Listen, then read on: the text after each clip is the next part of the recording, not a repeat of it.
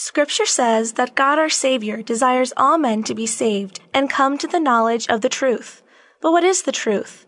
And how do we gain that knowledge? The answer to these questions and more in today's edition of Faith with Father. Living Bread Radio presents Faith with Father, a program aimed at teaching today's culture the truth about the Catholic faith. And now here's your host, Tim Perry. Hello, and welcome to this edition of Faith with Father. I'm your host, Tim Perry, and with me today in studio is Father Greg Maturi, currently the pastor of St. Dominic's Parish in Youngstown. Welcome, Father. Thanks for having me. It's great to have you again. Uh, this week, we're going to continue our discussion about what we believe as Catholics, and in particular, we're going to talk about the sacraments. So let's start today's show by defining, Father, what is a sacrament? Well, that's a great question, and it's at the heart, it lies at the heart of our faith. You know, the sacraments are the foundation of our faith. There's nothing more important in our faith than the sacraments themselves. And there are seven of them. We talk about baptism, confirmation, Eucharist. Those are the sacraments of initiation. And then we talk about the sacraments of healing, namely confession and anointing of the sick. And then we talk about the sacraments at the service of communion, namely holy orders, priesthood, and uh, holy matrimony. So the seven sacraments are at the heart of our faith. And uh, a sacrament is an uh, a sign of grace. It's an outward sign that affects, that causes grace. Sacraments are not mere occasions of God to confess, confect, or to uh, confer grace. Rather, the sacrament itself actually confects grace, actually creates grace. Grace comes, all grace comes from the sacraments, and um, they uh, make us holy, and we need them. We need the grace of the sacraments for salvation. There is no salvation apart from the grace of the sacraments. Okay. So, in the Catechism, uh, we're going to start with question 193 today. Is there some inner logic that unites the sacraments with each other? Sure, that's a that's a great question. How are the sacraments related? First of all, each of the sacram- the seven sacraments are unique, and yet all of them are connected, and they're all connected through Jesus Christ. The sac- each of the sacraments puts us in direct contact with Jesus Christ in the fullness of his humanity and divinity. And this is an important point I'd like to point out that it's our contact with the humanity of Jesus through the sacraments that saves us.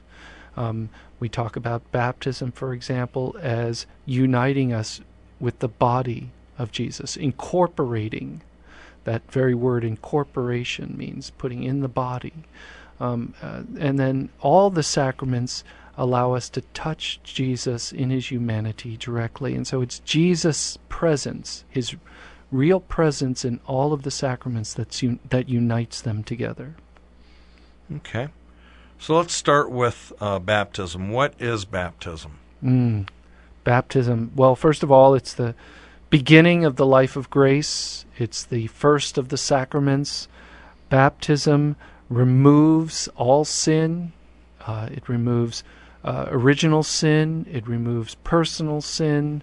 Um, and uh, so it it uh, incorporates us into the body of Christ. It fills us with grace, and most importantly, the grace of baptism, of the sacrament of baptism, allows the Blessed Trinity to dwell within us. It's really the most important aspect of baptism is that now God dwells within us. We are one with God. And isn't it true, Father, when we read the scriptures, especially in John chapter 3, where Jesus says that you must be born again of spirit and water? Isn't he referring to baptism in that in that scripture verse? Exactly. Baptism is the rebirth by water and the Holy Spirit. Uh, that's that's why uh, baptism involves water, and it involves um, the idea that we there's a cleansing from sin, there's a death to the old way of life, and a rising up to the new way of life. There's uh, so one becomes a new creation. One now becomes, through the grace of baptism, a child of God a son or daughter of God, and uh, one is now united with Jesus in his humanity. And uh, through that union with Jesus, through the grace of baptism, we are now one with God, and um, we are saved. So you mentioned that when, when we're baptized, that original sin is removed. Uh, isn't it true that uh, we, each of us, are born with an original sin because of what Adam and Eve did in the garden by disobeying God? Yeah, original sin, um, which is uh, it's not sin properly so called. Uh, it's sin by analogy, and what we mean by uh, that is that it's the absence of original grace. That original grace that uh, you know the human race was created in grace. There was a special grace that God gave to the human race so that the human race would remain intact, so that humanity, that our exercise of intelligence and freedom would always be in accord with divine wisdom and with the true good of the human person. And that was original grace. So original sin is the loss of that grace. And um, so now the human race, because of the fault of Adam and Eve, uh, the human race, you know, humans are born without that original grace, and we call that original sin. Also, I'm trying to remember from my uh, Catholic grade school days when we learned about the sacraments.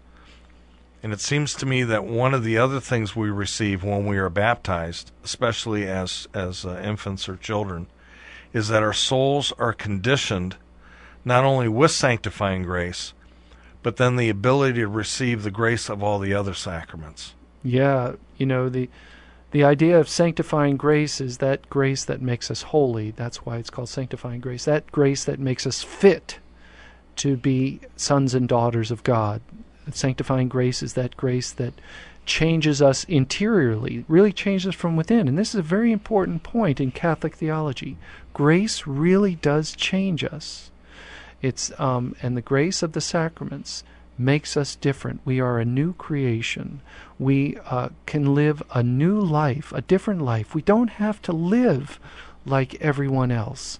The grace of the sacraments gives us the power to live like God, to think like God, to act like, to love as God loves, um, to be a new creation, so that we can experience God's presence with us here and now in this life, though imperfectly, but one day forever in the life of heaven. So, uh, would this be true also, Father? Another way of understanding what grace is is not only that it changes us, which is a great point, and that we become new creatures, but isn't it also a share in the life of God? That He's actually inviting us and wants us to be a part of His life, and so this grace is a share in the life of God. Exactly. Sanctifying grace is a share in the very life of God. And the way that sharing happens is because the Blessed Trinity dwells within us now as a result of sanctifying grace that uh, comes to us first at the sacrament of baptism, the first of the sacraments. And we can I cannot overestimate the importance of this fundamental Catholic truth that through the grace of the sacraments, the grace of baptism uh, in particular, the Blessed Trinity dwells within us. God, Father, Son, and Holy Spirit now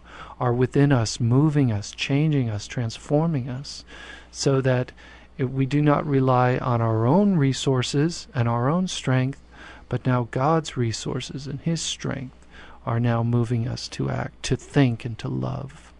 Okay. So, how is uh, baptism administered? Okay, so I think most of us have seen a baptism. You know, the priest, and mo- most of the time it's a it's a baby, which is a beautiful sign of baptism because uh, infant baptism shows that we come to baptism due to no merit of our own. We do not deserve or merit baptism in any way, shape, or form. And in fact, we do not initiate the choice.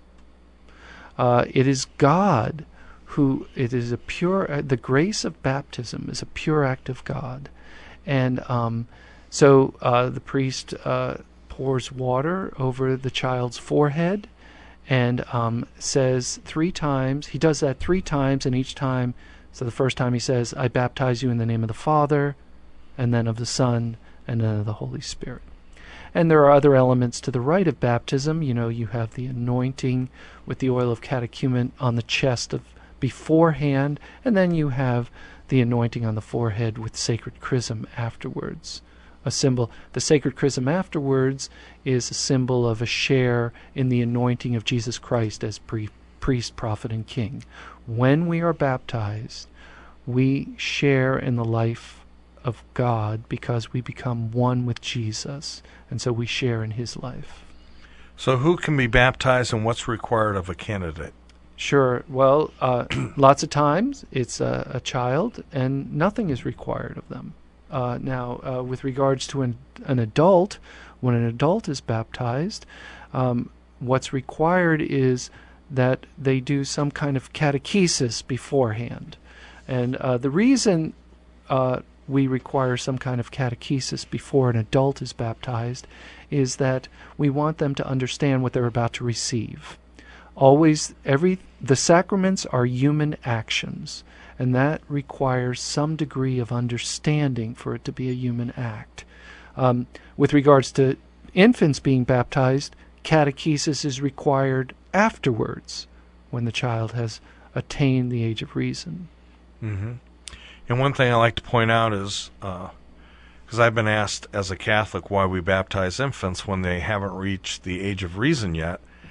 And the point is, is that the parents stand in for the child and agree to raise that child in the Catholic faith. And I also like to point out that in Mark's Gospel, chapter 2, when the paralytic was carried and lowered down from the hole in the roof they made to Jesus, Jesus said, Because of their faith, because of their faith, not the faith of the paralytic, but the faith of the friends of the paralytic, I, your sins are forgiven and then of course he told them to pick up your mat and walk. Uh, yeah, verses later. I think that's a great point. You know that baptism involves faith.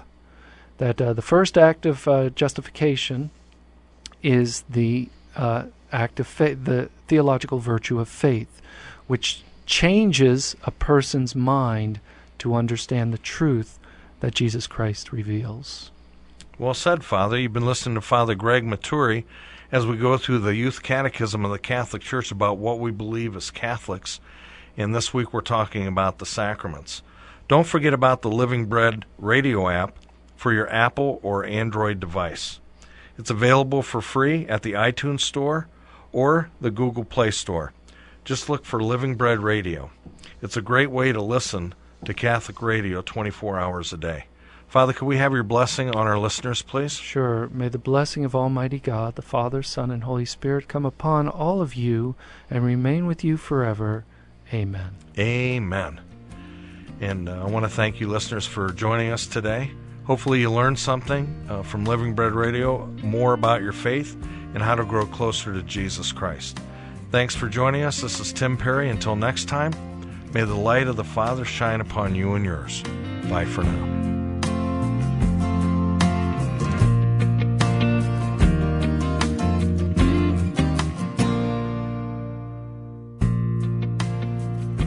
This has been Faith with Father, a production of Living Bread Radio in Canton, Ohio. For an audio archive of this program, log on to livingbreadradio.com and click on Faith with Father. If you have a question or comment about today's program, email us at askfather at livingbreadradio.com. And join us again next time for another edition of Faith with Father.